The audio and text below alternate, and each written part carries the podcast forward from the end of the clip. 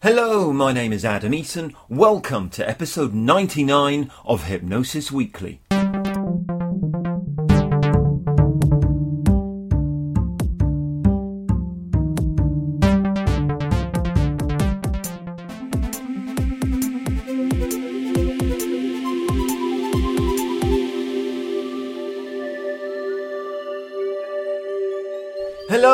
Hypnosis friends, and a very warm welcome to Hypnosis Weekly. So, today is a special edition, and I'm just going to give it a small introduction. We're going to have none of our usual features. Um, so, for the, for the second year in a row, um, I hosted a live panel Q&A session on the Friday night of the UK Hypnosis Convention. Um, um, our, our Friday night live panel session. Um, this year we filmed it, um, and I've added it to my YouTube channel if you fancy watching it as well as listening here. Um, but this year, our panel comprised of Jurgen Rasmussen, Kate Beaven Marks, uh, Fredric Mau, um, Alberto Dell'Isola, and Freddie Jacquin. Uh, we took questions from members of the UK Hypnosis Convention Facebook group, in addition to a couple that were posed on the night, and it was greatly received. We had some wonderful and varying insight from those panel members, and we had a lot of fun into the bargain as well. So here is the footage. Um, it's recorded live in front of an audience of approximately 150 people who were attending to the uh, attending the convention. Um, um, and that's it. That's all you're going to hear from me. In addition to that, um, um, I'll be back soon with our 100th edition. Yes, next up, um, our centenary edition. enjoy this.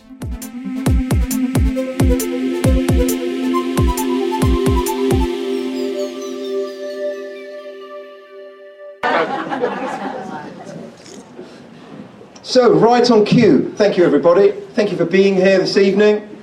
Shuja, are we starting? So, we're online, we're live. Welcome to Friday Night Live at the UK Hypnosis Convention. Thank you, thank you. So, uh, panel edition. Thank you for doing that so, so spontaneously. Uh, I thoroughly appreciate it. Uh, uh, a massive thanks to you all for being here, uh, um, for, for spending your time uh, here this evening with this, this edition that we're going to do, our panel. We have a bunch of questions, and we, we kind of asked the world uh, what kind of questions they wanted to ask of our panel. So we've got a bunch of those. Um, additionally, we, um, we're going to open things up every now and then. So we, there's going to be some freestyling opportunity. If any of you have any of those kind of taboo questions, now, Jurgen is desperately spoiling for a rumble.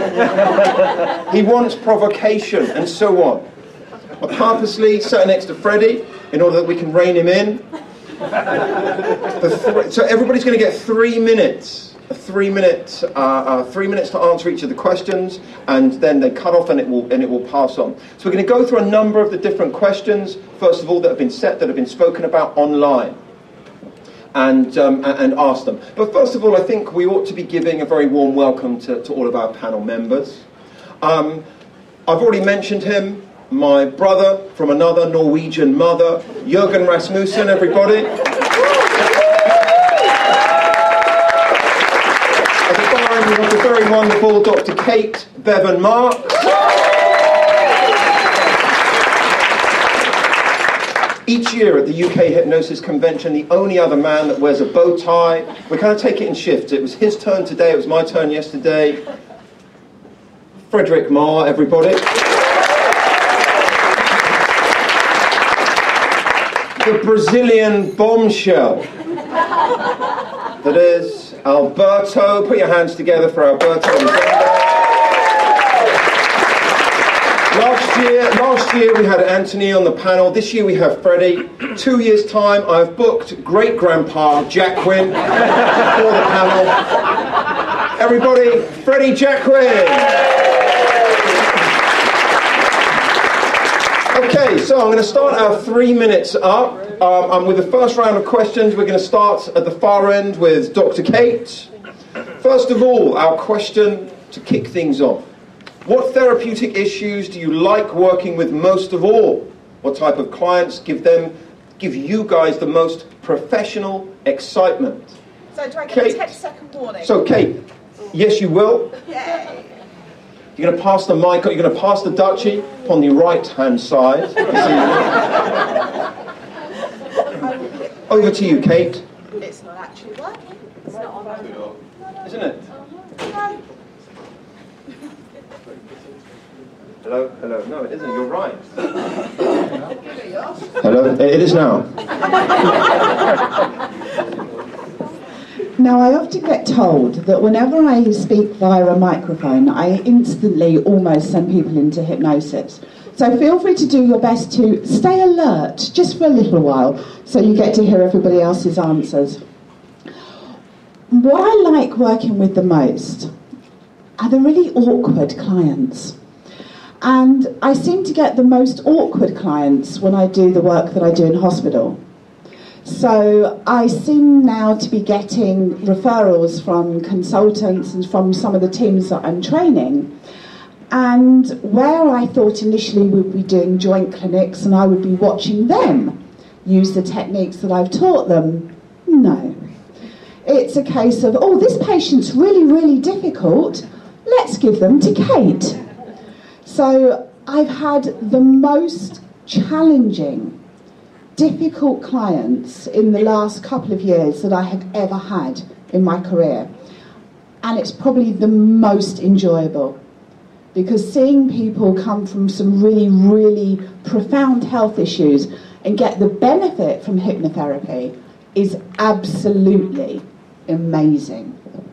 I like working with uh, my regular patients and my regular clients but the really challenging cases that I've had in hospital, even in critical care, where truly every word that you say, you can see it happening on the monitors. The beeps change. So, so that sort of environment, it's a rare privilege to be working there, and it's really, really rewarding to be working in that environment. So that's my, my area. Probably about three minutes. Um, I'm nearly at two. I'm happy for it, for it to be premature. wow. some, some early heckling from Freddie there. Well, luckily he's off the mic. So, um, um, Frederick, Frederick, your three minutes commences now. Adam, thank you. Um, I, I'm in private practice, so people sort of find their way to me. I uh, other uh, counselors and psychologists and stuff that are in practice in, in the area where I am in, in South Carolina are also pretty familiar with what I do. So I find that uh, although I'm not in like a hospital setting where people are giving me difficult cases, um, other counselors will send me like their cases that were very um, hard to work with. And so I always like it when someone comes in and things are a bit unusual. I did a presentation today on treating conversion disorder where there's uh, a body effect to an emotional issue. The girl I taught about had a uh, her throat constricted when she tried to talk, and she was unable to um, uh, to speak for six months. I've had people with seizures that are psychogenic that are not um, physically caused, and I really like those clients. It's a it's a challenge. Also, people that come in in interesting life settings. I had a woman who came in that said, "You know, I've been diagnosed with Alzheimer's." And I'm like, "Why? I, I really can't help you with that." And she goes, Well, I know you can't make the Alzheimer's go away, but can you help me handle it better getting into it? And I went, Yeah, you know, really I can. Like, that would be really good. Um, I've had a couple of clients um, recently with terminal diagnoses, um, cancer, and, uh, and, then another one has a degenerative neurological disorder. And again, uh, you know, you can't turn that around, but the question is, can you help? Can you help this experience to be better? Um, I love pain relief uh, clients where someone comes in and they're in just extreme physical pain, and you can see um, the level of change and how much difference it makes. So those sorts of things uh, really are my my favorite clients. So it's a little bit of a challenge. It's a little bit of something different. Um, I'm, I'm frequently accused of being premature, but I, I guess I'll sort of pass the mic along down since I'm out of answer. But we, you know, we appreciate your candor. I, I like to be honest, and if people will drink more, I'll be more smart. Here you go. Alberto, your three minutes commences now. Well, um, there are two types of clients. The clients I like to work most when they call, they are usually the anxiety because I've had my issues on anxiety. And I remember Carl Rogers talking about empathy, and it's easier for me to get attached to that those people that have anxiety. But, however, although I'd rather working with anxiety, the cases that I liked most were the spirit ones.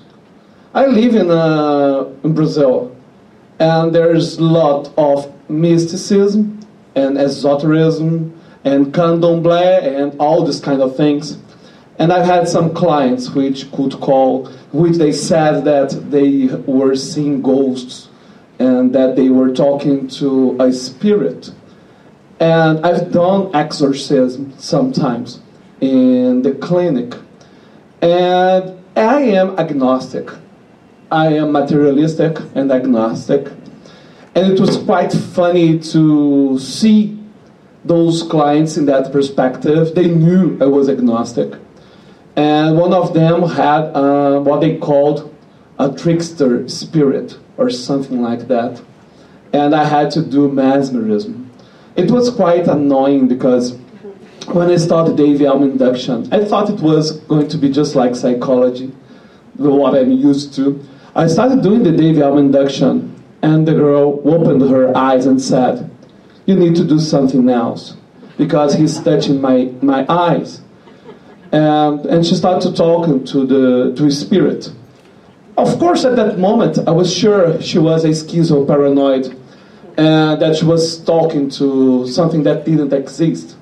But I couldn't be one more person to tell that. So I started to do mesmerism. I said that I would do something energetic which could go straight to her chakras and make rebalance I talk about the archeos, and that rebalancing would be great. And when we talk, when you use the energetic thing, we don't need to talk. So the trickster spirit could talk anything he wanted. So although I loved working on anxiety, using submodalities or talking, and using these concepts of ghosts and spirits, which are in Brazil 15, I don't know if they're 15 there. seconds. Albert. Okay, I like here.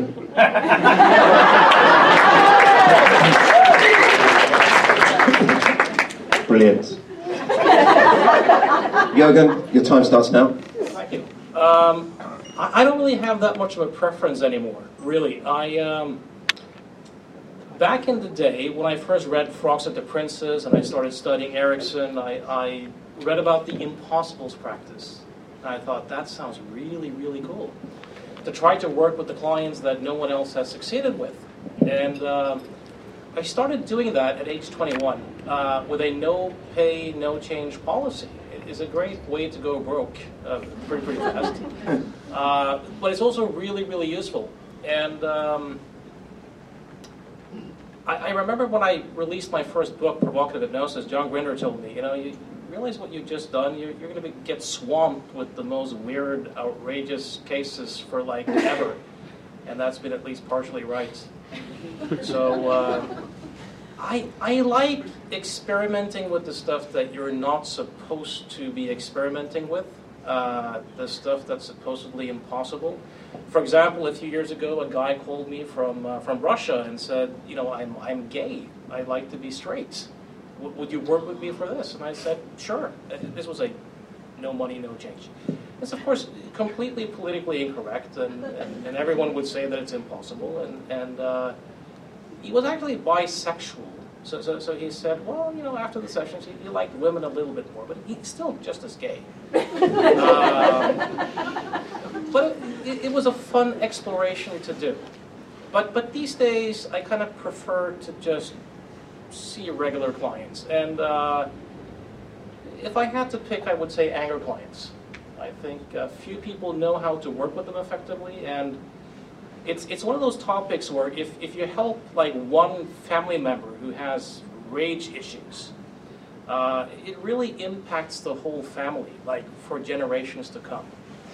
So uh, it's one of the few topics where like family members write me and say, look, after my father saw you five years ago, you know, our family became a nice place to live. So that's, uh, that's a cool topic.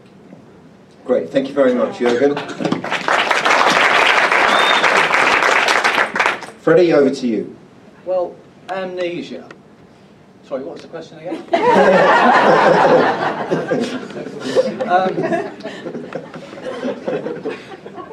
no, I, I, as you know, I, I don't even like people. So, so, I hate working with people. No, I love it. And I love every person that comes through that door is different. You know, my sister-in-law, I was seeing thousands and thousands of people for smoking. And my sister-in-law asked me once, don't you get fed up with saying the same thing over and over again?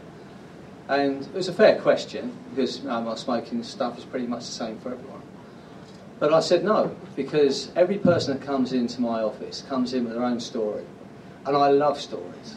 Everybody that comes in has their own little story to tell. And I can sit there for three quarters of an hour and I can listen to that story, and I love it. And it doesn't matter whether I'm working with someone, like a, kid with, with dental phobia, or a woman in her 70s with claustrophobia. You know, for me, each person that's there, the problem they have is a big problem in their life. It doesn't matter if they're doing heroin or if it's just anxiety. For the person sitting in a chair, that is their whole life. And so everyone is as important to me. I don't care if you think, well, it's nail biting, it's not that important as heroin. Of course it is to the person who's a nail biter. So I absolutely love the work. And I was saying to somebody the other day, I've been doing this for the best part of 30 years, and I haven't worked for 30 years. And that's how I look at it. I hope I'm never going to work again. You know, because I don't see this as work. This is just joy. And everyone that comes in has a story, and, I, and it, it's just great. So no, I can't say that there's anything I particularly work with. You know, like Frederick, you know, when someone takes someone out of chronic pain, that's a magical moment. But is it any more magical than taking someone out of a drug problem or taking someone out of an anxiety they've for years? And some years ago, I was saying I had a lady come to see me in her 70s. She'd had claustrophobia her whole life. And she said to me it blighted her life. She said, married a, a childhood sweetheart, they had a wonderful life, he had a brilliant job, they had all this wonderful social life, um, but she couldn't do any of it. She came to see me in her 70s. Her husband had passed away, she came to see me. And she walked out of that office without that fear. And I remember thinking to myself, I wish I'd met her when she was 20. I'd only been about 10. I wish I'd when she was 20. And then, lo and behold, the next day, the first client that came in was a 20 year old girl with claustrophobia. It was almost like, well, have some. You know, so it, it's all joy for me. I love everything we do. And as I said, there's no one that's more important, no problem that's more seconds. exciting. Um, for me, taking someone out of a problem, is just the most magical thing we can do as human beings. And we have a brilliant tool called hypnosis that can do it for us.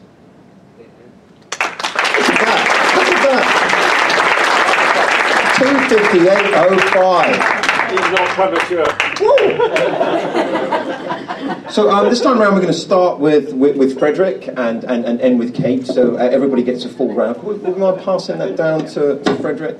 So this time out, um, our question was uh, conversely to this, this particular question, while we're bedding ourselves in, is there a type of client or issue that you are not so keen to work with? Um, and if so, please explain. Frederick, over to you.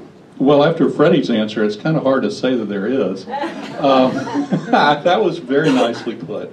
I, I mean, there are some where it's there is that repetition, like with the stop smoking clients but you're absolutely right. Everyone has a unique story, and they all end up being good to work with. Um, I really don't tend to have clients that I don't like. I, I've occasionally had, very rarely, someone who would come in. Always, our work is a partnership between the client and us. Um, but where they they're trying to do their job and my job, and that becomes again somewhat more problematic and difficult. But it's always a matter of working with the client, helping them to get where they need to be. Sometimes it's not even a matter at the beginning of helping the client to change.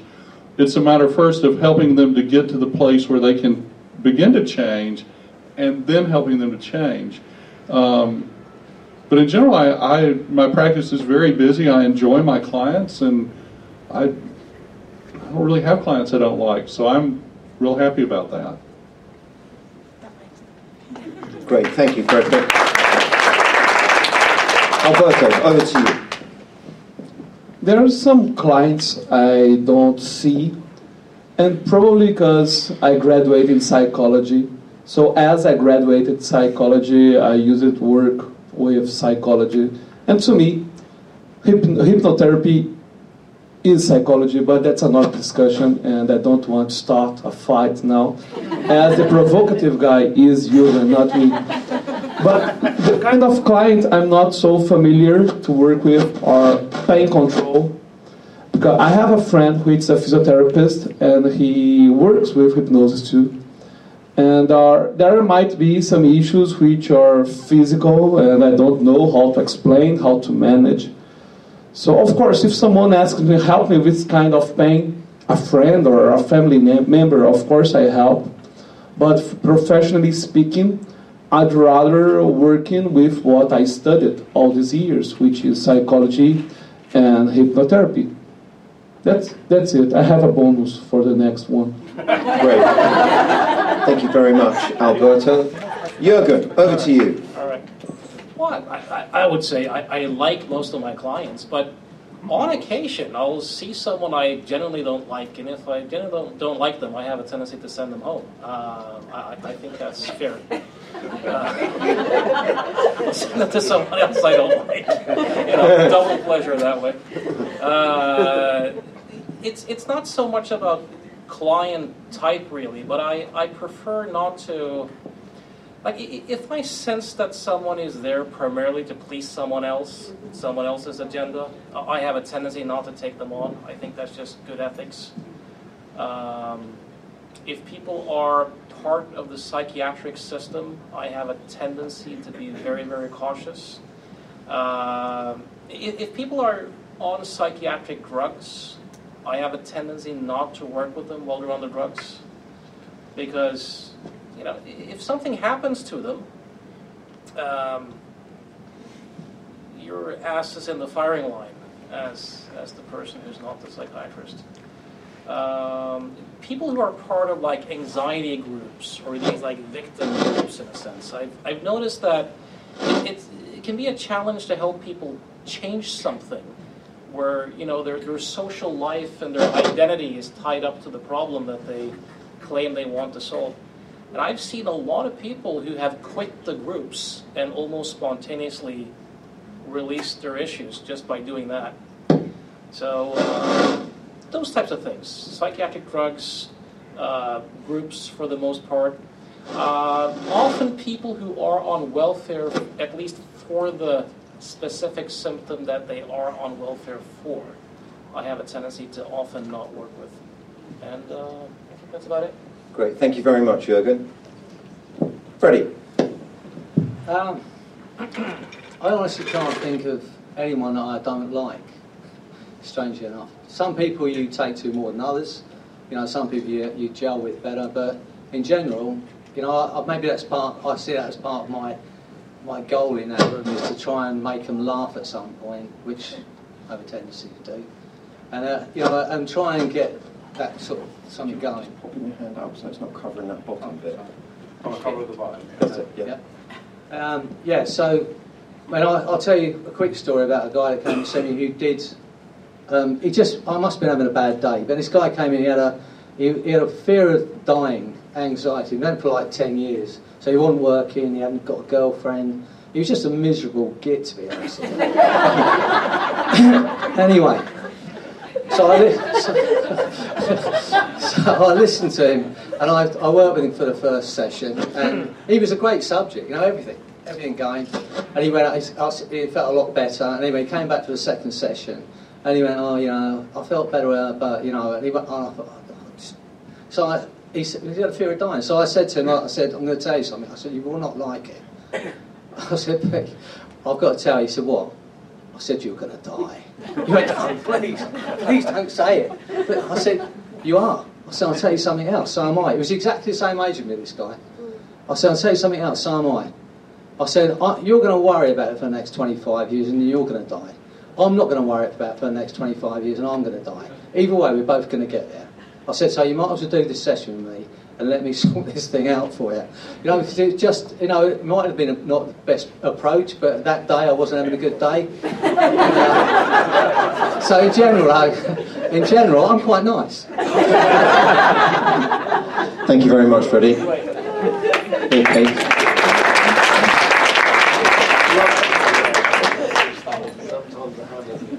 How can I top that? Um, I think there's two things. There's a, the type of client that I don't like to work with now. And if there's one thing that's not on my favourite list, it's the unmotivated client. It's the client that thinks that you're going to wave a magic wand and do it all for them. I truly had a client a while ago who came into the session and said what she wanted to work on. And then she said, Well, um, I'll leave it with you, and I'm just going to go and do some shopping, and I'll be back in an hour. And I'm thinking, What are you leaving with me? And she actually thought that it wasn't that she thought she could take her mind out of her head, it was that she thought that somehow just by giving me this challenge, it would miraculously happen while she went to Boots. So I think that was quite curious. Um, and then there's the type of client that I used to not choose to work with, the ones that were a bit odd. And very early on in my career, I had an inquiry, in fact, it was really right at the start of my career, for a guy who wanted to get over his knicker fetish. And I thought, you're having a laugh, really. Is it a real thing? So I referred him to a male colleague. And actually, it was really interesting to hear back because the guy was the youngest only male out of 11 children. And his mother, bless him, was quite frugal. So he had all the hand me down girls' knickers for the whole time he grew up. So when he actually became an adult, he decided, well, sod it. If I'm going to have knickers, I'm going to buy the most expensive flipping knickers I can.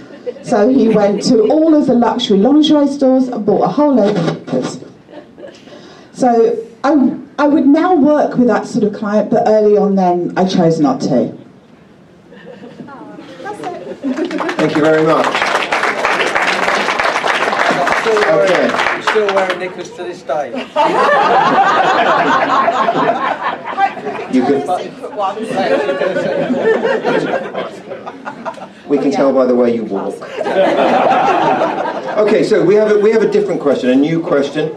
Uh, um, a really different vein of question, this particular one. So, um, as we appear to be seeing a steady increase in stories regarding hypnosis in the media, printed articles, radio intervals, uh, interviews, and television shows, and also that there continues to be an increase in reality shows, do you think that it would be of benefit to have a show focused on hypnotic change work as opposed to stage or comedy shows? And second of all, what format would you choose? So there's a, uh, a question from Craig Bagley. Starting with you, Alberto, let's hear your answer. Well, at first, I must say that I love the stage and the comedy. And when we think why we study hypnosis, why did we start to think about hypnosis? We always remember Puységur and the somnambulist guy. Why? I, am talking about that because it's very hard to increase the interest on hypnosis without getting into magic. I guess everyone, almost everyone, that goes into hypnosis starts with the idea of magic. And that's what the stage gives you. Of course, you can have a good stage thing or a bad stage thing. You can have Derren Brown pushing things, pushing people from the buildings, which is a controversy and although I liked on Netflix. And but if you ask me, would be good to have a change work? I do think it would be good for the community because although the magic started it all, all the myths started with the magic too. All the the lack of confidence of giving away the secrets the, the fear of getting into a state, a different state of the mind, the somnambulism. So I do think that it would be awesome to have a reality show about not only hypnosis but especially about change, especially about change work. Like some group. I, I guess it's better to use that in sports. I, although it would be great to have people showing their mundane lives and how they wake up and go to the bakery and they relieve anxiety, it would be interesting. Not so because we need to think it's a reality show. So I think if it would be sports and people that are competing with each other in sports and using their minds, mindfulness and self hypnosis and all this kind of thing, it would be great. And Great. Thank you very much, Alberto. Jürgen, if you can not cover up the bottom bit.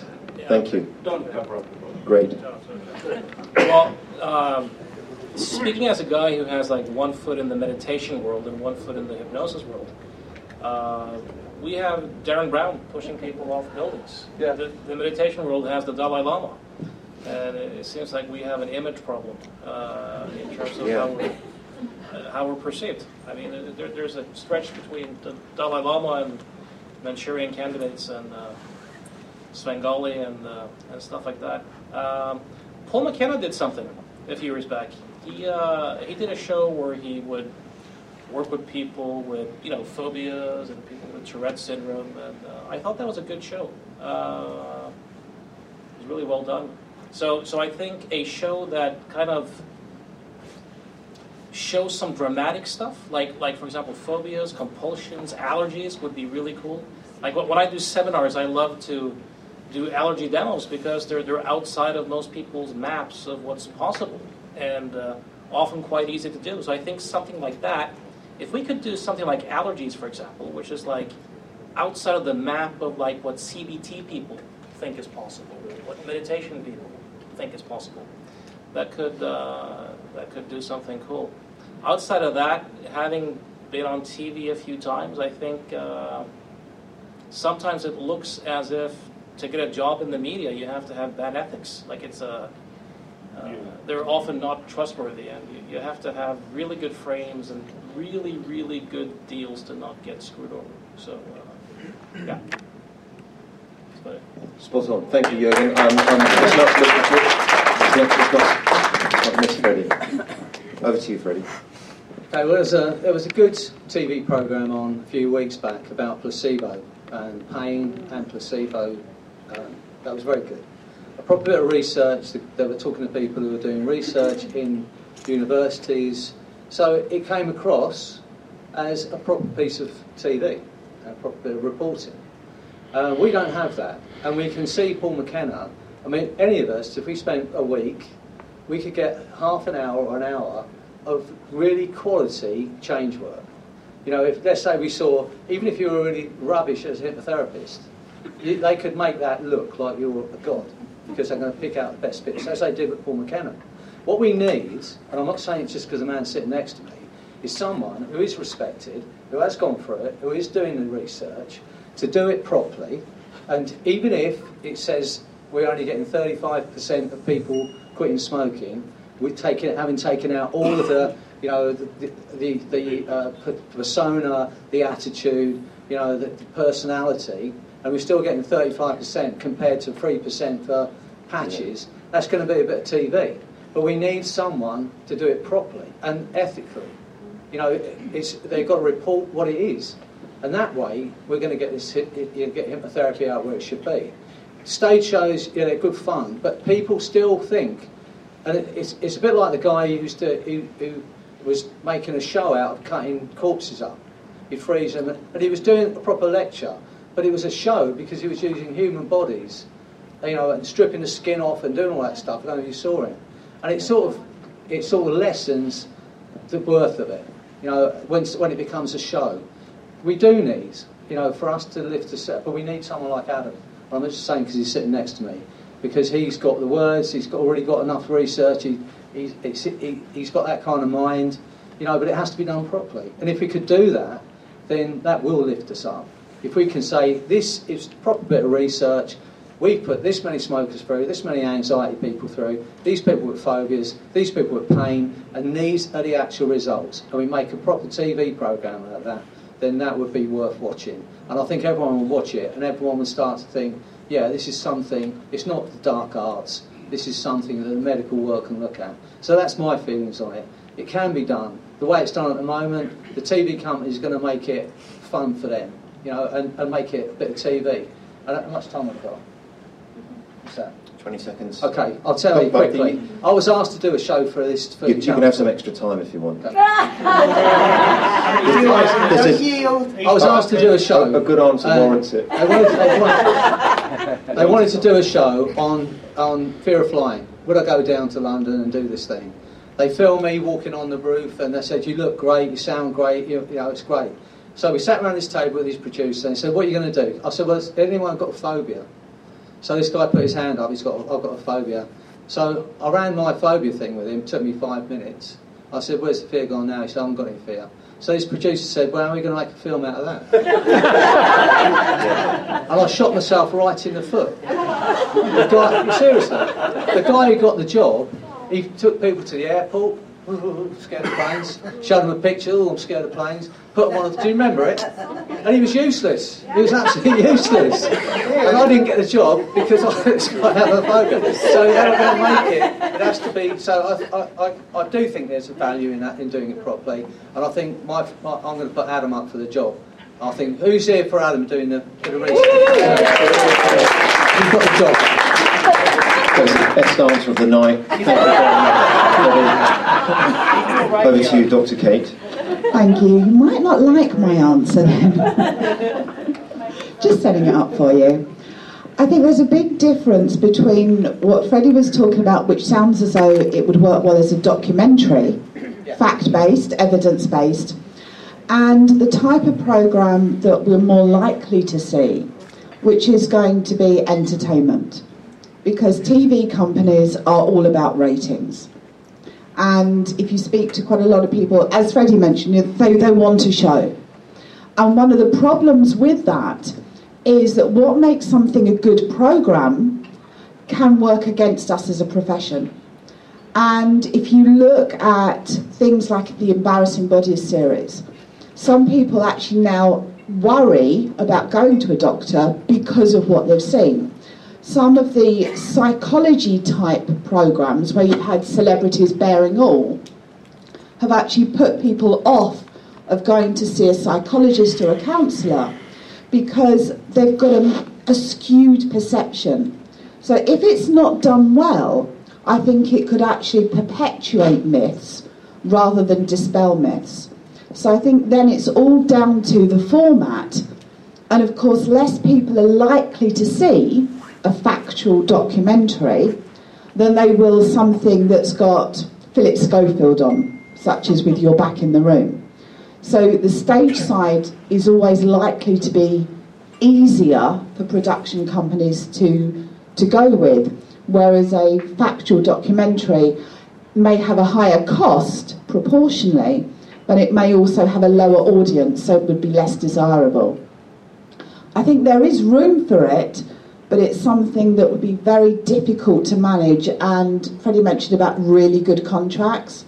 I think if anybody was going to do something like that, it really would be a case of making sure you've got everything tied down so that not only there's you're reducing the reputational risk for the profession, but also you're reducing the reputational risk for the particular therapist who's going to be involved. Great, thank you very much, Kate. I think psychotherapy is inherently hard to dramatize. Um, if you think about straight up dramatic shows, some or even comedy shows, they'll sometimes show something about a practice, but actually showing a therapist of any stripe, a hypnotherapist or whoever, sitting and working with a client, um, doesn't tend to be too dramatic. When you have reality-based shows on there, I think those those sorts of shows tend to attract um, as the clients really damaged individuals that um, are deciding to go into a public venue, sometimes with some very significant problems. um, which are not even really necessarily the presenting issues. So, I mean, the real issues. So, I, I, I have real hesitancy about a reality type show trying to depict any kind of psychotherapy.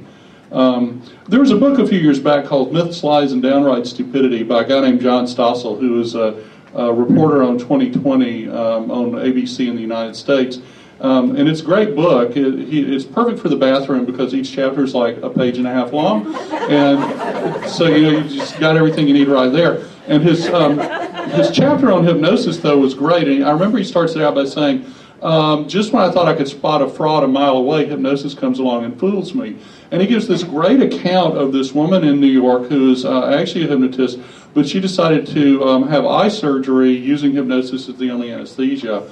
And he followed her along through the entire process. And just, you know, the little telling of it, like that would work well as a documentary if someone wanted to do a serious documentary. But I also think you're right um, that's the sort of thing that could have a build on like Netflix, and over time, a lot of people watch it if it's really engaging. But it's not going to be like the Super Bowl and everybody tunes in to see it. I remember when I um, I was invited on TV, local TV, a few years ago, and they wanted me sprung on me at the last minute. They wanted me to actually hypnotize the, the news anchor on the air, and oh, this the segment was going to be two minutes and 18 seconds long, and um, I went okay. So I did this very nice. Um, induction and it went really well. Uh, what I didn't know at the time was that the way they were shooting it um, was they were pulling the camera in and out and doing weird like Dutch angles and stuff with it. So that was like a huge credibility builder. I, it's just problematic. Um, it's just problematic to try and dramatize this sort of thing. Maybe a straight drama show that kind of depicts it. Maybe a documentary. I, also, you know, stage hypnotists tend to be much maligned, but when I do a presentation, I try to think of it as an entertainment event, and I and I know you do too. Adam, I saw you this morning, and you paced through that very very well. And uh, the other speakers here, we have very good speakers, and it's not just lecturing information, but you're wanting to engage your audience and move through. I think uh, I think our stage um, our stage colleagues can actually help us if um, if they stay up on what's going on in the field and present things in, in, the best light that they can present it in. I think that there can be some benefit there. I also think that there's a reset that goes on with our um, with our profession where I've seen a lot of articles on hypnosis over the last few years in popular press. They always start with the same place. Oh, it's amazing. We've done some neuroimaging and we found out this stuff was real. Really? Since the article that said that three weeks ago and the one that said that a year before that, and the one that started out the same way like a couple of months before that, it's as if every time an article on this comes up, it's, you know, not just swinging watches anymore. Great, that's a great lead for your story. Every story, it's like Groundhog Day in the stories. They reset every time it resets. So um, it's a nice thought question, but I don't know that we're, I don't know that the media will help us. Thank you very much, Frederick. Thank you. Um, um, I really enjoyed this particular question because uh, um, those of you that have, have, have any kind of relationship within my career over the last 24 years, uh, back in 2006 I was on, on the BBC, uh, BBC One TV show um, Run for Glory um, because I used to be a, a, an endurance athlete um, um, and, uh, and I worked with uh, I worked alongside Sally Gunnell and Steve Cram, training a bunch of guys to. Um, I was, I was the psychological guy that was working with a bunch of guys with regards to them running a marathon and, um, and helping them um, get through that journey. And one of the things, one of the challenges that we had was that, that um, they asked if I would do some hypnosis. And precisely as, as Freddie said, so we, we, we, we had a situation whereby we, had two chairs and we were doing the, the, doing the hypnosis sessions and there was, there was a bunch of cameras and lighting guys and sounding guys and so on and we were doing the hypnosis. And, um, and they did precisely that thing, which was, okay, so, so basically what it is is you talking while another person sits there with their eyes closed. And that's not making awesome TV and um, um, um, the, the, kind of portrayal. Now, they want to sort of add some jeopardy to it in some way, um, um which, which ultimately hypnosis uh, and hypnotherapy doesn't typically tend to offer.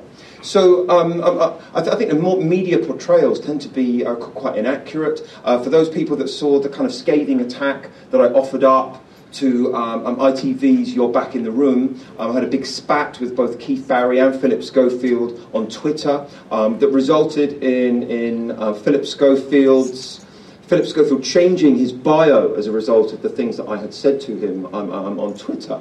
And you know what? I grew up with Philip Schofield in, in the broom cupboard with Gordon the Gopher. And so and I loved him, I was invested in him, and I ended up thinking, you bastard, Philip Schofield, for doing this to hypnosis. Um, um, thank you for permitting me to get that off my chest. Our next question is going to be a different one. Uh, uh, that was a lovely cathartic moment. Thank you, thank you. Uh, I have other stuff. I have other stuff that I'm keen to, to dispense of. Um, so um, our next question is, give us a brief case history of a fail and what you learned from it or how you turned it around. Freddie, we're starting with you this time. I'll wait to you. I have to search my memory for a fail.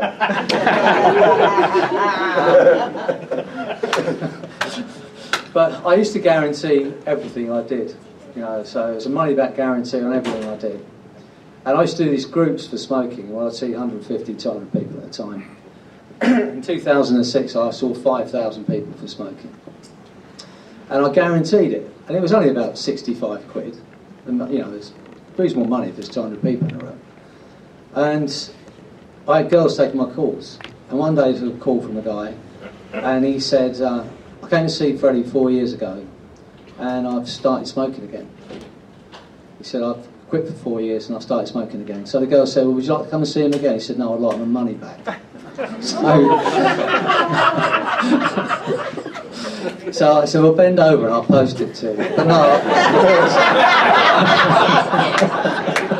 uh, so, but you know, it sort of put me off the guarantee thing after that. But no, I, I don't know. I mean, obviously we do, we don't, we don't get 100% with everybody. But I think I was saying to Adam earlier, you know, I have people ring me up and they say, you know, I came to see you, and, and they apologise, which is a very strange thing to do. I've taken money off them, they come to see me. You wouldn't apologise to your plumber if he, you paid him and his, your tap was still leaking. And yet they phone me up and they say, I'm sorry, Freddie, but I've started smoking again, or uh, blah, blah, blah. And the only reason they can be doing that is because when they were with me, they must have known that I really wanted them to be okay. You know, actually, I can't think of any other reason why they'd apologise to me. So I can't, off the top of my head, think of you know many failures or how I turned it round. I obviously, if people want to come and see me again, and sometimes they, they just know it's a blip, and often, quite often, you can turn it around on the phone, especially with something like smoking. They say I've started smoking again, and I say, well, look, you know, just take five minutes out, have a ceremonial last cigarette, sit quietly for five minutes, think about all the things we did. You know how easy it was to quit. You know, they they quit for months. I said, it, you know, you know it's not an addiction, and just think about it and then do it. And I rarely get another call from that person because I, I believe they do it. So, you know, we aren't going to get 100%, but we get such good results. I know, you know, it's all anecdotal, um, but this is just the greatest job. And, pe- and you can make life changing um, work with people. So I can't honestly think of anything else where I've had to turn something around. I offer people they can come back and see me again. I am a person that sees people generally once. Not, it's not good business. I'm not suggesting you do it, but that's generally how I work. Um, so every now and again, someone could phone me and say, you know, it's uh, yeah, but that's it really. Great, so, thank you very much indeed, Freddie. So we're going to Kate now. Sorry, Jürgen. just, just put that on ice. Okay. Over to you, Kate. So there's was a guy who came into my consulting room a few years ago, and his wife had actually booked the appointment. That was in the days when I didn't do what I do now, but his wife had booked the appointment, and he, he came into the consulting room. Lovely guy, sporting life tucked under his elbow. And he said, Oh, so you're the lass that's going to stop me smoking, are you? And I thought, Ah, yeah, you can tell that challenge in the voice, can't you? I said, no.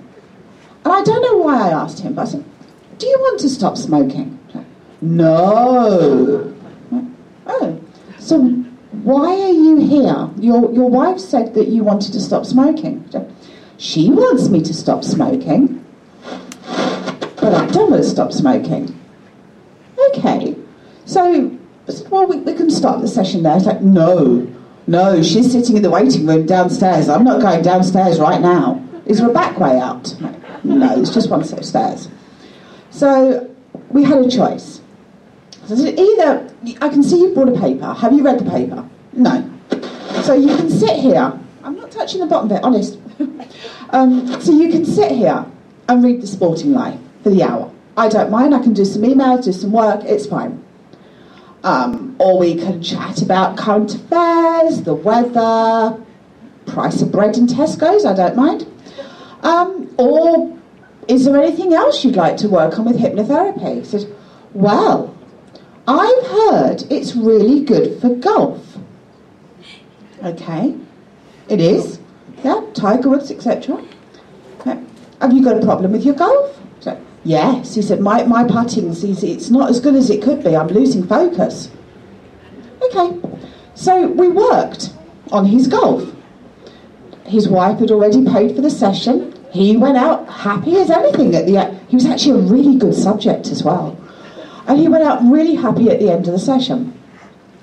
The curious thing was, he phoned me up a few weeks later, by which time I'd already had quite a few referrals from his golf club because everybody noticed how good his putting was. Right? And he said, stop smoking lark. Yes. Does it really work then? If you want it to. I thought you didn't want to stop smoking. He's like, well, I did, but I didn't want her to make me. He actually came in, and to be honest, it took very little work because he'd already decided in his mind that he was going to stop. It was just the ritual of coming for the session. But it, I learned a lot from that client, and I still remember him very favourably. Thank you very much, Kate. Frederick, over to you. Well, when I first started out and I didn't know anything, as opposed to now when I'm working and don't know a whole lot, um, the guy you, you replicate what you what you learn, um, especially before you know what you're doing. And uh, the guy I worked with initially, um, where I learned all this, he did he I really think he was abusing clients with this, but he did these nine week long things to stop smoking, which was oh my god boring. And I, I, learned several things from that. One I learned is no one ever quit until the ninth session. And so if you, it's suggestion, if you tell people it's going to happen at a certain time, it does. I had a guy that I'd worked with for like four sessions. I'm bored out of my mind. The guy goes, you know what, I, I don't want to quit smoking. I, I really like it. And I'm like, well, okay. I mean, what do you want to do? And he goes, well, I'm a salesman. Can you help me with sales skills? And I went, Sure. So we worked on being comfortable in like sales situations and that kind of thing. Did that for a couple of sessions. He comes back in and goes, You'll never guess what happened. And I said, What? He goes, I quit smoking. and because I was young and green, I thought about that for a long time. And I, I realized as long as you keep someone focused on their problem, even by coming back in session after session, the problem perpetuates. But as soon as the guy focused on something else, then the problem went away. And that's a principle that I've learned with a lot of different clients. I do stop smoking now in a single session, by the way, um, and very good at it. Um, first, I cut it to six um, because I'm dumb. Then I cut it to three, and then I was like, I'm just bored with this. I'm going to cut it to one, and, and it worked totally well. I have a standard sort of thing that I do. Every client gets treated very in a very personal way, but I do some common things when I'm treating common issues because, uh, you know, it's not my first rodeo and I, I sort of know how this should go. And so when I'm doing some things with a client, for example, an anxiety client, and it ought to work, but it's not working. You do something that should work, usually works, always works, didn't work with this client, then that's my opportunity to draw back and go, okay, what do we have going on here? Something is going on here with this client that is very, very different. And so a lot of times it'll be doing sort of standard things for stress or anxiety and it doesn't work. And then the client who didn't disclose this earlier will come back and say something like, um, you know, there's some kind of giant horrific trauma in their past and that kind of thing. oh, okay, so that's that's like a giant hurricane, a problem offshore that you didn't tell me about. Um, and then we go back in and we're able to deal with it. So I do find that it's useful to, to look at stuff that should work but doesn't, and then to loop back in on it. Um, then there are times where uh, I I wanted it to go better, but the client's actually happy. I had a um, I had a 16 year old girl come in. She's moving like she's 80 years old. Two years earlier, she had fallen off of a skimboard at the beach. She had this just tremendous racking chronic pain. Um, on the you know the subjective units one to ten scale, she said she was at an eight. She's moving like she's 80. She looks like an eight, and um, I worked with her actually over several sessions, and um, I managed to get uh, the pain would go away completely for a few hours following the session. I was never able to get it to totally stick, but I got her to where she was like at a living level of a three. And she was happy, family was happy, everybody was totally happy except me. At the time, that was, I, I regarded that as my greatest failure and had not been able to turn it around. At this point, I actually think there would be, if, if that client was happening today instead of, you know, 10 years ago, I think there are other things that I could go back through and loop. But the main thing to me is when things don't go the way we expect, to, to sit there and to reason and to look at it and to see what have I learned about suggestion in the human mind in this particular client and how these different things operate. And I'm always learning from those things. I don't tend to really view any of them as failures at this point. Um, and my client's usually successful, so. 10 seconds. There you go. Alberto. I've had some failures, um, which are different from one each other. Stutterers that didn't stop stuttering. But one special case that I remember, I was doing psychotherapy under supervision in my graduation in psychology. And there was a girl, she was 16 years old. And when she came into the office, she started to talk about her life, and her life was completely miserable. She was had had problems with violence in the favelas, drug dealers, probably some of the violence that some of you might not even imagine that happens in countries like Brazil. And when she started to talk her story, that she tried to commit suicide two times and that her daughter, her sister, died because of drug dealers two days before, and that her house was invaded by the drug dealers in the favela. That was so much information in kind of five minutes, and I was inside the university. I said, Oh, I have a therapist, which is his specialty is your case. I wasn't ready to do anything at that moment. I remember Carl Rogers, I always mention the humanistic approach and empathy, but there's a moment that you go so deep inside that other person that you can't do anything because you become part of the problem. And but at that moment, I, just wanted to start to cry and start running. Oh, she needs a therapist, you know. And I remember I was the psychologist in charge. So I need to do something. So at that moment, she starts to tell all those, those things. I just stopped and said, "Oh, you need one someone that specialized in your case." And I just made her wait. I didn't want her to suicide. I was really worried about that. And I just called my supervisor. And I told her in advance, "Oh, be careful. That's the story." go there knowing beforehand. Otherwise, you will have problem. And then I just said that, and she did the treatment with her, and I found it much better because that first time I saw that empathy is important, but you can't go so deep. Thank you, Alberto. Thank you. Yoga. Yeah. Um, I've had plenty of failures, like a lot of failures. And, and the truth is, everyone has. Uh, it's just a question of whether they know it or not. So let me give you a, a, a, big picture thing of, of what I've learned from having had a lot of failures. Um,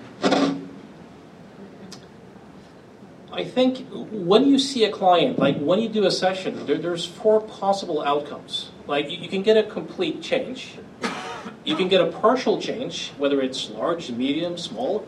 You can get no change, and you can get, hey, my symptoms are worse.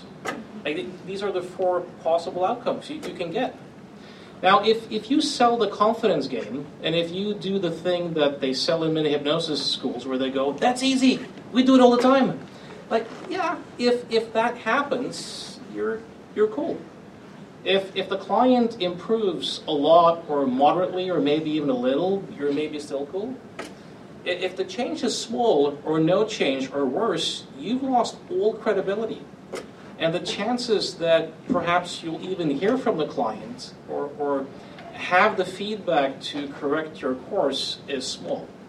So one thing I've learned is you, you have to frame what you do in the relationship in such a way that you open for rapid change, but that you also have maximum credibility, or still have credibility, if you don't get those changes.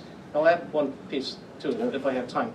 You do. Uh, if, if someone comes into me after a session and, and, and they go, well, nothing's changed, you know, I, I get that type of attitude. I, I, I usually look at them and, and I say, Okay, so you and I as a team have a challenge.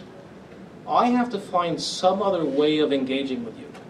That's my part of the equation. Your part is that you have to find a different way of listening, a different way of engaging, so you're actually able to learn and see something new. That's your job. That's our task as a team. Are you up for the challenge? And I, I wait for a congruent yes, because that, that brings them back into the loop. So many people ask, what do you do when you fail? And it's like, no, what do we do as a team? This is not a do-to process. This is a teamwork.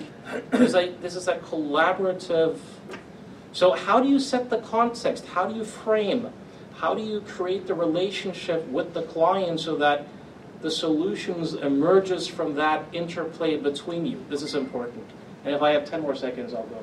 Because this, this, is a habit I, I used to do almost everybody exaggerates the results. You know, we as a field have to be more honest. And uh, when I used to attend a lot of seminars with the big names, I developed this pesky habit. I would watch all the demonstration subjects that looked great on stage. I'd get their email, their phone number, and I would contact them later and say, hey, it's Jürgen from the seminar. How is that phobia or whatever? And I discovered that quite a few of the cases that everybody were, were convinced were great successes based upon the stage were not, in fact, great successes. But nobody knows because nobody asks, and the trainer doesn't know. And unless you happen to know the person or bump into them or, or you ask them, you're not going to get the information. And, and, everybody thinks that something that wasn't successful is, and nobody gets to learn. So that's my little rant. Brilliant. Thank you very much. Um, um, really, really, really, very important point, I think. Um, um I, I'm kind of inclined to add, uh, in a kind of adjunctive capacity there, that, that the value of reflective practice. Um, um, you know, the, the, the, vast majority of us are very aware of the value of uh, experiential learning and standardized protocols for, for kind of reflective practice. And, and theoretically, we're, we're kind of you know, taught to be aware of that. But I know very few hypnotherapists that actually engage in it effectively and really do reflect upon what it is that they're doing and learn from it as a result. Um, and in, in particular, with regards to things that may be considered a therapeutic failure, in order that um, um, it, not just be something that is an abject failure. In fact, it becomes something that helps us grow and thrive and, and becomes of value to us. Um, so, our next question What do you consider to be the three most important things to know about a client before commencing hypnotherapy? So, we're over starting with Kate once again. Away you go, Kate. I think this will be quite a short answer. So, the three most important things that I would like to know is really, firstly, what they want to achieve. And that's the real thing for me.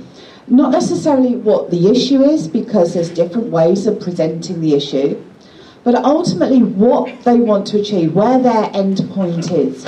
And then you can go more into your goals and the SMART goals and uh, how they see that.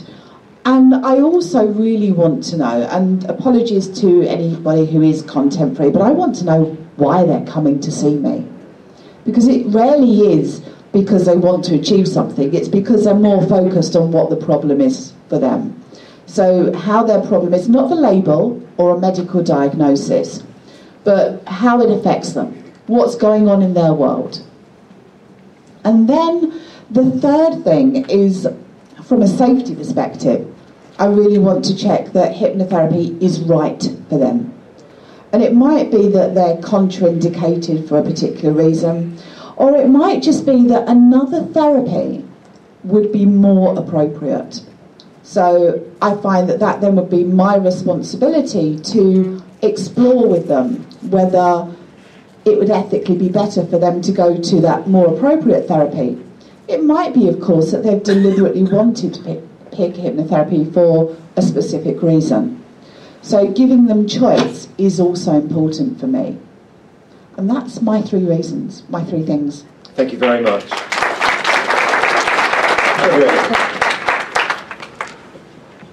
I really just have one thing that um, I, I'll do an initial consultation with someone and answer their questions, and within that, they'll tell me all the things that are wrong and all their problems and that kind of stuff. And usually, if there's any giant red flag, that's going to pop out.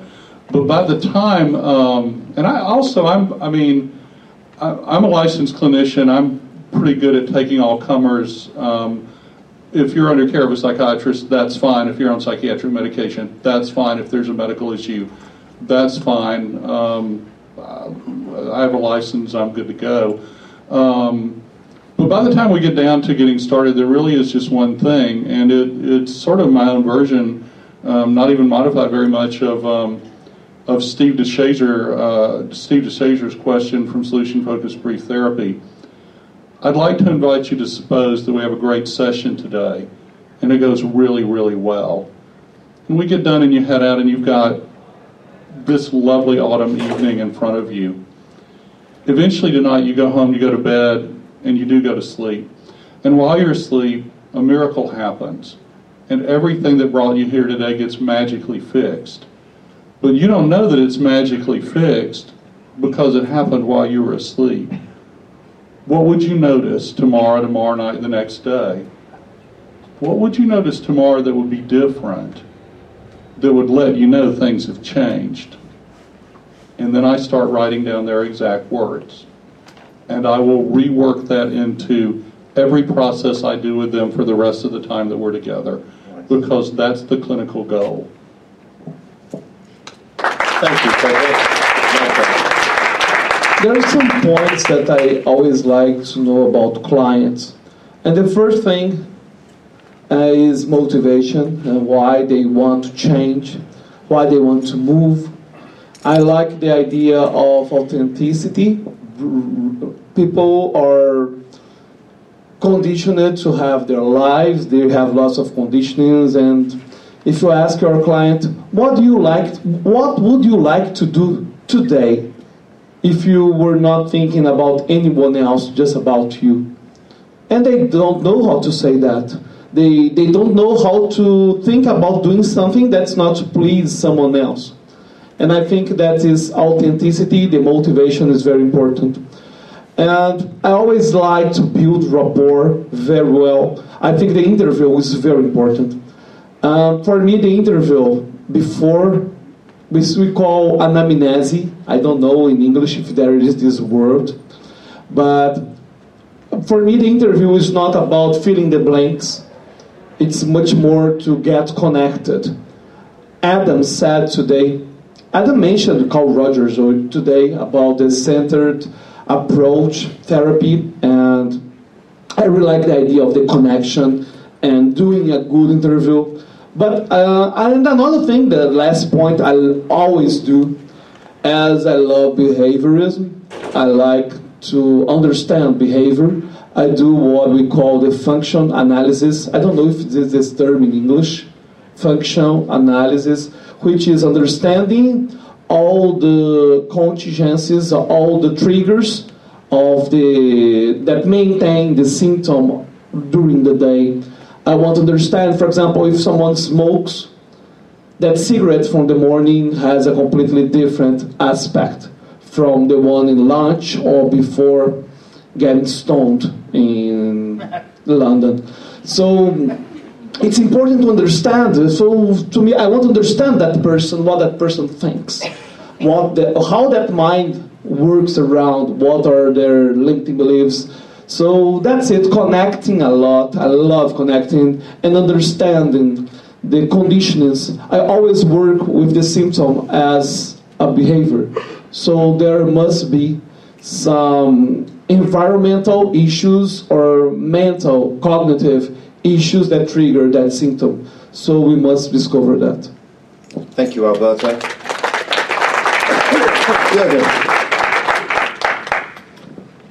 As I said previously, I want to know that the client uh, is there of their own, you know, has their own reason for being there, uh, so to speak. And um, I, I really want to have an informed client. Like I, I want a client who's who's committed and who's informed, meaning that he or she knows what they're actually signing up for. So I'll, I'll always ask them, you know, do you know anyone who's worked with me, or have you just seen the website, or how did you end up here? And, and what are your expectations? And, and if I say the word hypnosis, what pops up in your mind? And um, I, I, I often say to them, look, hypnosis or change work is not surgery. You're not going to lie down and get fixed. This is an interactive process. You know, what I bring to the table matters, but what you bring to the table matters as well. And I'll describe that to them. And I'll make sure that they understand that interactive type frame and, and that they're committed. Um, you know, sometimes I can have a client that just calls and says, you know, I'm just wondering uh, how much does it cost and where are you located? And I'll, I'll say, it's way too expensive and too far away.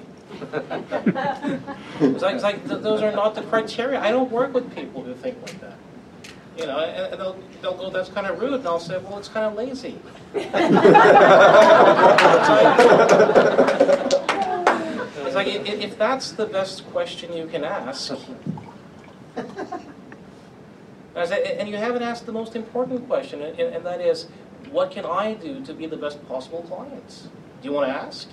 So I, I throw the ball back at them, and uh, I, I, I just want to know that I have a committed, informed client who, who knows what he or she is, is signing up for. I've, I've discovered over time it makes life so much easier and simpler, and sessions are better, and clients are happier, and they refer more clients who think in similar ways, and that's that's a good deal. Thank you, Jürgen. Freddie. Well, like Jürgen, um, the first criteria is that they're there because they want to be there. They're not there because their mum or their sister or their wife wants them to be there. So that's the number one thing. And secondly, I want to know what they want. Because most people will come in, especially if they've been in counselling or other sort of talking therapies for years, they'll spend a lot of time telling you what they don't want. And without being rude, I want to get round to that question what do you want? How do you want to feel an hour from now, a week from now, a month from now, a year from now? Because we have a tool called hypnosis, can move you towards where you want to be very quickly. So, first question, they're there of their own volition. Secondly, what do you want? And thirdly, and it's only in certain cases, I was speaking to Helen Bremner today, I watched a wonderful presentation, and if it's a medical problem or if it's pain, I want to know that they've been to their doctor and checked it out first. You know, I, I will never, someone come, oh, I've got a headache, I've had it for two weeks, someone will say, oh, we can eliminate. So those three things really. What do you want? And if it's a medical thing, then, you know, uh, or pain, um, I want to know that they've been to their doctor and they've had everything checked. And then we get to work. But that's it really for me. It's not difficult. Okay? That's it. Thank you very much, Buddy. So we are, um, we're, going to have our final question in a moment. Uh, uh, the, final one that was posted, that was that, was, that, that, that, that was chosen on. Um, I just wondered um, before we got to that whether there was any uh, burning questions or even uh, potentially controversial questions that anybody was keen to, to ask at this moment. So, so uh, yeah, we've got a bunch. So, so I'll, I'll, I'll just go to Dan first, uh, Daniel. Um, um, Dan, do you, want, do you want to let us know what your question is? Certainly, yes. Gentlemen, lady, thank you for your knowledge and your time. My question was actually for Jürgen. I was interested in what you said about working with people with anger issues and rage issues, and that families can benefit for generations from that. I agree. I was just curious to hear you say a little bit more about that. Jürgen, have, have, have an additional three minutes answering that question, and, and, and we'll, we'll pick one of the other speakers to answer some of the other questions. Yeah. Um, I, I, do you want to specify the question a bit more, or I'm not quite sure? I appreciate it, but I'm not yeah, no, of sure course. You... I was going to ask you to specify. I don't know, and we can have this conversation later. Yeah. But I'm just curious about if there is a protocol. You don't need to go down in detail, but you know how you address somebody if they come in with anger and rage issues. Yeah, yeah. It is. It's it's it's a bizarre thing. Uh, what I noticed in you know in the books and the seminars and and you know people talk about phobias and pain and anxiety and stuff like that. Relatively seldom do people talk about anger and rage issues. And if, if you think about, well, I don't think there's any dangerous emotions per se. I think there can be dangerous emotions if, if not handled skillfully. And if you look at, you know, cases of violence and domestic abuse and child abuse and stuff like that, anger very often is, is a factor and, and, and rage. And um, so probably 30, 35% of my clients are anger and rage clients. And uh, my impression is that relatively few people have spent a lot of time working with it and kind of know what to look out for and how to set up the sessions and you know how to deal with people who have those particular issues. So um, I'm teaching a course on, on Monday, post-conventional workshop on how to do this stuff. Shameless plug, but Great. first got the question. Thank you very much, Thank you. uh, Jürgen. Um, um, Eugene, you had a question? Yeah. So, thank you. We always talk about hypnotherapy. Uh, so the question is for everyone here, really. How would you differentiate or define hypnotherapy versus psychotherapy, and what would you know be the difference between the two? Because really, most of the time, is hypnotherapy is defined by doing psychotherapy with an induction in front of it. So how would you define? How would you make differentiate between psychotherapy and hypnotherapy? Good question. So let's send that up there. Fredric. The key idea is that emotion, not information, drives behavior. Most of our models of change, most of our change processes are cognitive change processes that are about thinking about things differently. What we do is not that. The brain responds differently in, I'll say, a relaxed state or a more emotional state than in sort of a normal, calm emotion, cognitive range state. And the advantage that we have is that when, when people are in their conscious, cognitive, normal, normal, steady emotions, things are locked in and change is very difficult. But when you take someone to a place where emotionally it's a little bit off, the brain begins to respond differently, and the, the reality of change is possible. Um, the anterior cingulate cortex is highly involved in emotions of horror and trauma. Uh, talking about experiences of horror and trauma in waking state tends to intensify those emotions. When the ACC, that particular part of the brain, is more engaged, it tends to mute out or tamp down emotions of horror and trauma. And so, by working with someone in a more relaxed state, which gives more ACC engagement, we can actually go in and mute down those emotions. Take something like a phobia. I'm afraid to fly. Oh, what happens when you get on the plane? Oh, my mouth is like sand and my heart beats like a hammer and my palms sweat. I'll say to the client, go ahead and make your palms sweat. Go ahead. I can't do it. Well, if you can't turn it on in my office, why do you think you can turn it off when you get onto an airplane? A cognitive therapist is going to work with you to try and help you manage the experience so you can sort of talk yourself into being on the plane a little bit better. Um, we work with emotion, which is body experience. We rework how people feel, perceive what happens with the body. My goal with the fear of flying is you walk on the plane, your mouth is moist, your heartbeat is normal, your palms are dry, and you're not even really thinking about it. That is nothing like what standard approaches to, to psychotherapy do. Then, I mean, there are maybe 400 different approaches to psychotherapy. That's a ballpark number, but it's about right. Um, you can generally think of them as problem focused approaches versus solution focused approaches. A lot of the classical um, therapy approaches are problem focused. If I can only figure out what went wrong, then my life will be better. Sigmund Freud was great for that one. The guy thought everything was about sex and death. He was awesome for parties, but not so good for, like, you know, being your therapist. the problem with insight is it, it doesn't fix anything. Like, I can totally know that I've had this terrible phobia of driving ever since I survived that horrible wreck. I've got total insight. Still got the phobia of driving. Insight doesn't help. Reason does not lead to solutions. Change is an interesting thing. It's as if you're able to step outside yourself for a moment to see yourself differently from another perspective. Something emotionally shifts and it clicks, and everything is different. And it happens not as a result of a long period of labor, but suddenly, emotionally, quickly. I usually see people six sessions rather than one, but my hat's off to you. Um, that kind of fast change is what we're after. That is completely different from models of psychotherapy.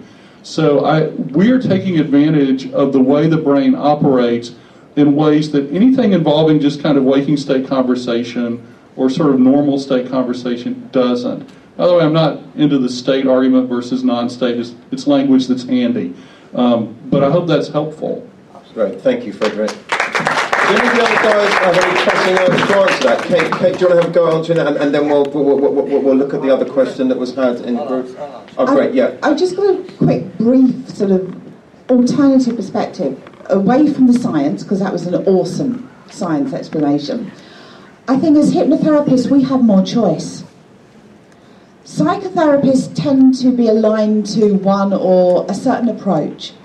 Whereas hypnotherapists, because generally we are so broadly trained, we can be integrative, so we can use different models and we can select the right model for our clients rather than making our clients fit our model, which is phenomenal for the clients.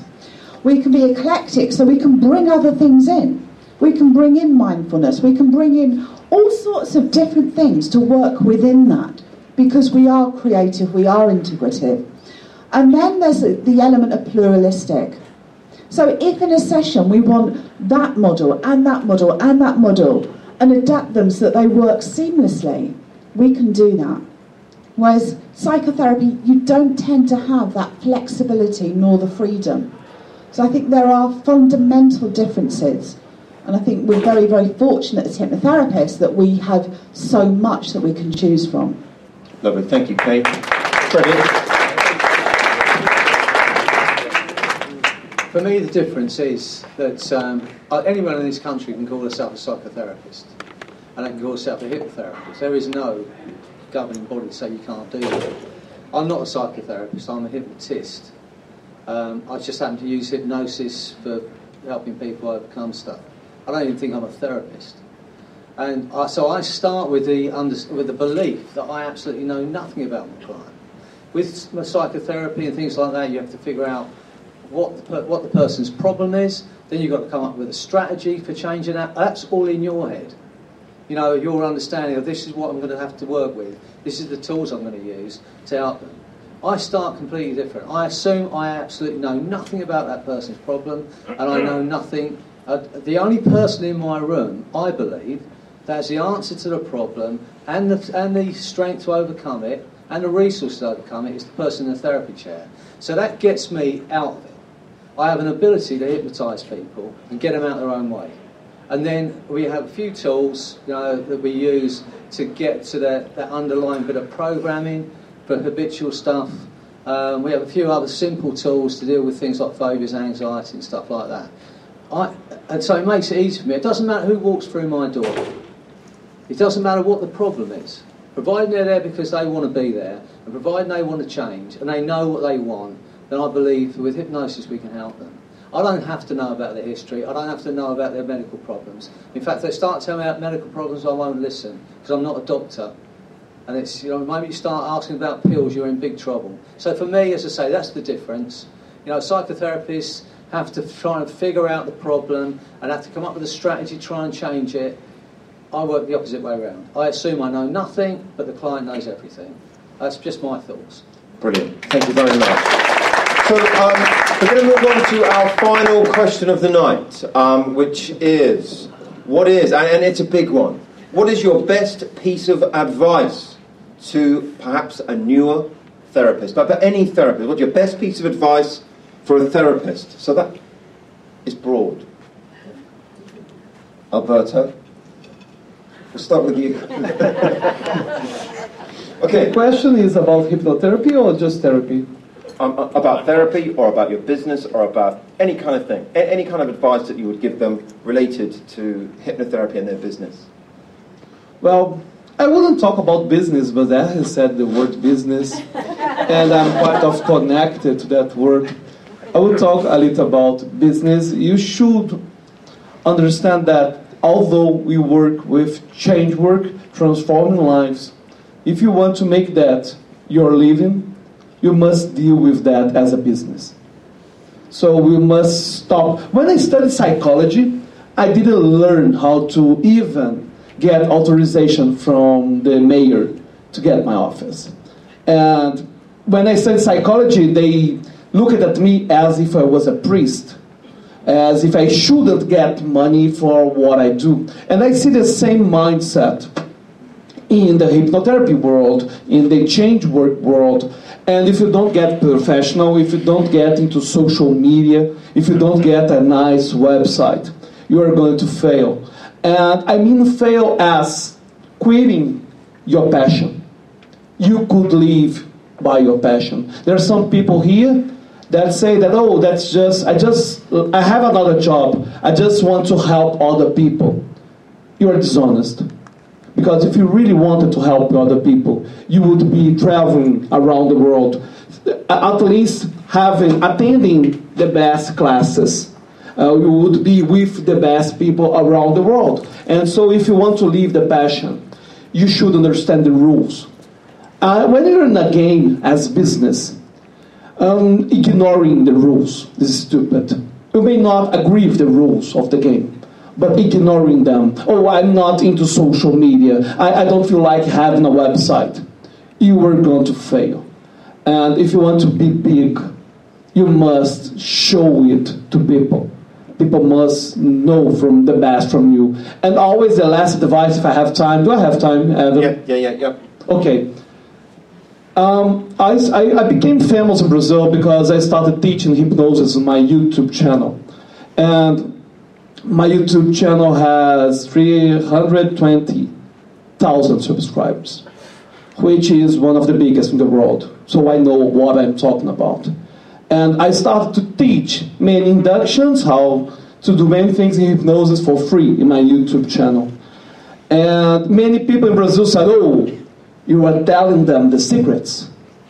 That's the first mistake people do in this world scarcity mind. You can't have a scarcity mindset. You must have abundance mindset. You must deliver your best value in social media. You must create value, create content, a blog, a YouTube, Instagram. Show your best for the world. If you don't, if you can't do that, well, we need plumbers, we need engineers, we need doctors, we need other people doing other things. They don't need to be in social media. That's my advice. Ah, well, it was a happy advice. Thank you very much, Alberto. Jürgen. I would say view it as a craft. Like, really view what you do as a craft. Um, put your heart into it, your soul into it. Um, one thing that puzzles me, um, because I, I, often get questions from people where, where they say, you know, I'm new. Uh, what's the one course I can take? Or what's the one book I could read? Or like, what's the five books I need? And and sometimes these people may be, you know, engineers or economists, and they, they have a solid education in some sort of field. And I ask them, look, if I said you to you, you know, I think my passion is engineering. You know, what's the one book I could read? Like, what's the quick course before I begin to build that bridge? Uh, you know, what would you think? They say that that's ludicrous. I say, yeah, that, that is kind of ludicrous. So a, a lot of people seem to have that mindset of, uh, you know, the, the one book or, or uh, like I'm, I'm often stunned. Of course, I, I like reading, but, but when people say the one book, I think you should have read Erickson's work. You should read Barber and Spanos and and know the, the state or non-state theories. You should know the history. You should uh, you should do the experiments, um, and, and, don't don't follow anyone. I mean, people say, "Who should I follow?" No. Don't follow anyone. Don't have gurus. Don't believe anyone. Like ruthlessly test everything. Uh, and question assumptions and, and, and do the work, do, do the experiments. Um, and and team up with other people who also do the experiments and see clients and, and exchange exchange the information. Uh, have people around you who, who keep you as honest as uh, as possible. I think. Um, but yeah, when it comes down to it, like really viewed as a craft, and, and, and I would and I say to them, look, if you're just bored with a regular job and think that you don't really have to work, you know, don't do this. Don't, don't do it if it's not something you're willing to really, really do and take as seriously as any other profession. So. Thank you, Jürgen. I, I totally agree with you, Jürgen. You know, make this your passion. Um, my son Anthony just nipped out, I think, that I was listening to speak. Um, he reads and reads and reads. He's devoured books since he was a child. You know, so he reads. He's very, very knowledgeable. Um, but you know, getting back to Alberto, you know, if this is your life, then to, to be really to be really effective, you need to see people. And a lot of people we say, well, I love the hypnotherapy, but I don't like to sell myself. You know, but what I say is this: the word "sell" originates from the word selje, which means to serve, the Norwegian word selje, which means to serve. Now, if you have a product or a service, and you do, that can enhance someone's life, and you get in front of that person, you do not sell it to them, you're doing that person a disservice. So you need to listen to Alberto. You need to listen to how you can get to as many people as possible, you know, and do good work. You know, so there's those two things. You know, be passionate about this. Learn. We're in a, we're in a wonderful field here because people want to help you. Ask the questions. You know, ask anyone and I'll help you. That's what I feel about this. You know, don't be stuck with one school. I'm this kind of hypnotherapist. Listen, learn. You know, this is my attitude. If you've got a, if you've got a technique or a protocol that's going to help my client, I am going to nick it off you. because all that matters to me is the person in the other chair. I'm going to do everything I can to be as good as I can be to help that person. And there's a couple of a, couple of other things quickly. When you're working with someone, maybe this is true, maybe this is not, and Jürgen might disagree with me. When I've got a client in front of me, I hold this thought in my heart. I care about you. I want you to be well. It's a simple thought. I run it like a loop. Okay, I care about you. I want you to be well. And the other thing is, if you're going to be doing street hypnosis, when you step up to do it, run this little loop. I'm a great hypnotist, you're a great subject. Now, and one quick other thing. As we start off in life doing this work, we're going to have our doubts. And I was saying to Adam earlier, one of my favourite quotes, an Erickson quote, he was working with a guy who had cancer of the jaw and he was dying. And he only had a few months left, but he was in agony. He didn't want to take any more morphine because he wanted to have the last few weeks with his wife and kids and be able, be able to know what was going on. So Erickson worked with him, and he took this pain away. And someone said to Erickson afterwards, did, did you know you could do that? And he said this. He said, I had my doubts. What I had no doubt about was I could keep my doubts to myself. Now, I say that in every one of my training classes. This is as hard to learn as it is to learn the techniques and the hypnosis. But it's really important. You know, when you step up, because Adam was saying earlier, you know, about the placebo effect. If you're doubting yourself, if you're thinking this person's not very bright, are they going to get it? They're not going to get it. So you, you have to learn to keep your doubts to yourself. So think, keep that in your mind. I had my doubts, but I had no doubt about, so I keep my doubts to myself. So that would be my advice to newbies. Love that. Thank you, Freddie. Okay, Kate. I love the fact we're all giving such diverse views, but they work so well together. I think my advice for a newbie would be to be totally present whenever you're working. Be focused on what you're doing. Open your eyes and actually see what's going on. Truly listen rather than just hear the words. And then afterwards, actually reflect on what happened. Because you can learn from everything you do as a hypnotherapist, not just the therapy, the work. Every aspect of running the business, running you as a professional, you can learn from. All of you will have come to this conference with aims in mind. If you want to get true value from it, over the days after the conference, think back and reflect on it and notice what new insights you get. Because what you think of the conference today will change because you'll learn more stuff tomorrow. So it isn't about reflecting just once, it's about continually reflecting so that you draw every ounce, every gram of information out of whatever you do. That way, you're your own CPD master because you're going to learn from every single experience that you have. And that would be my advice to a newbie. Thank you, Kate. I really loved that answer. That was they're very good answers. Um, I, I, don't know enough about about here to know. I haven't talked to enough people, but I remember my experience um, over in America at the NGH. Uh, I had the sense that most of the people attending that conference were kind of playing at hypnosis and were not actually in practice. That maybe 10% of the people there were really trying to earn a living from, from being a, a hypnotist.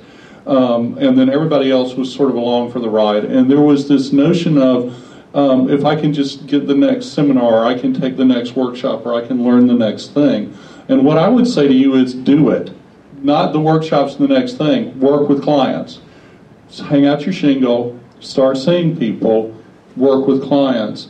You cannot learn to play the piano by reading a book about piano. You can't learn to play baseball or whatever it is we play over here, rugby, I don't know, without getting out on the field and actually doing it. Like, it is a skill that you have to do. So the, the first thing I would tell you is, is that. The second thing is don't have gurus and feel like there's a particular school that you have to follow. I like to be very flexible and adaptable, but do find people, colleagues, not necessarily people that want money from you, by the way, but colleagues, the, the people you can meet that are at this conference that are not sitting at this table and are not in front with the speaker badges on, the other people that are in the room with you that are in practice, colleagues, find people who are successful at whatever it is that you're wanting to accomplish. If that's the money part of it, the money part of it, that you admire something about the way they work with clients, you like their, their theoretical approach or their technique or whatever it is. Find people who are successful at whatever it is that you want and hang around with them. You are also able to find people that will tell you how you can't do it and that are not successful. I advise you not to hang around with them. Um, find people who are successful colleagues and, and develop the, the network of colleagues. I loved your answer, and I think that being present in the moment is absolutely critical. The active listening, where mentally, when someone, when a client is speaking to me, my goal is to understand what they're saying before I begin to mentally formulate my response. You think much more quickly than you can speak. You you basically think at the speed of electricity, which is pretty much the speed of light. So you have plenty of time to listen to what's being said, understand it, and then begin to go back and pay attention to your own body and to your own nonverbals I can tell when I'm with a client and we're talking with each other and there's like there's a connection and we're there with each other and, and we're good in waking state. And I can also tell when talking is happening but, but the connection is broken. I can feel it in my body. And I know that at the moment where the connection is broken, the most important thing I have to do at that moment is shut up. Because anything else I say is very likely to do more damage than help and just dig them into whatever the problem is at that point. And at, at the rare time when you feel the connection is not there, then you want to, it's like, we're lost. All stop. And then we figure out what's going on. And then we find a way to reconnect. And then we find a way to get back on track.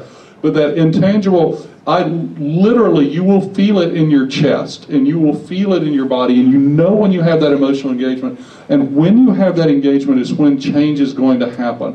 Whether you're doing what Erickson called ordinary waking trance, where you're doing work, change work in waking state, with a hypnotic process, you can feel the engagement with the client. It's the mirror neuron thing. We're all sending and receiving, and you're a human being, and you are not immune to that and you feel it when it's there, and it has to have that connection. Um, and then I guess the last thing would be like the basic business stuff. Boy, I've made some bad business decisions and lost like thousands of dollars. So you know, there you go. Um, there's so many things to learn with that.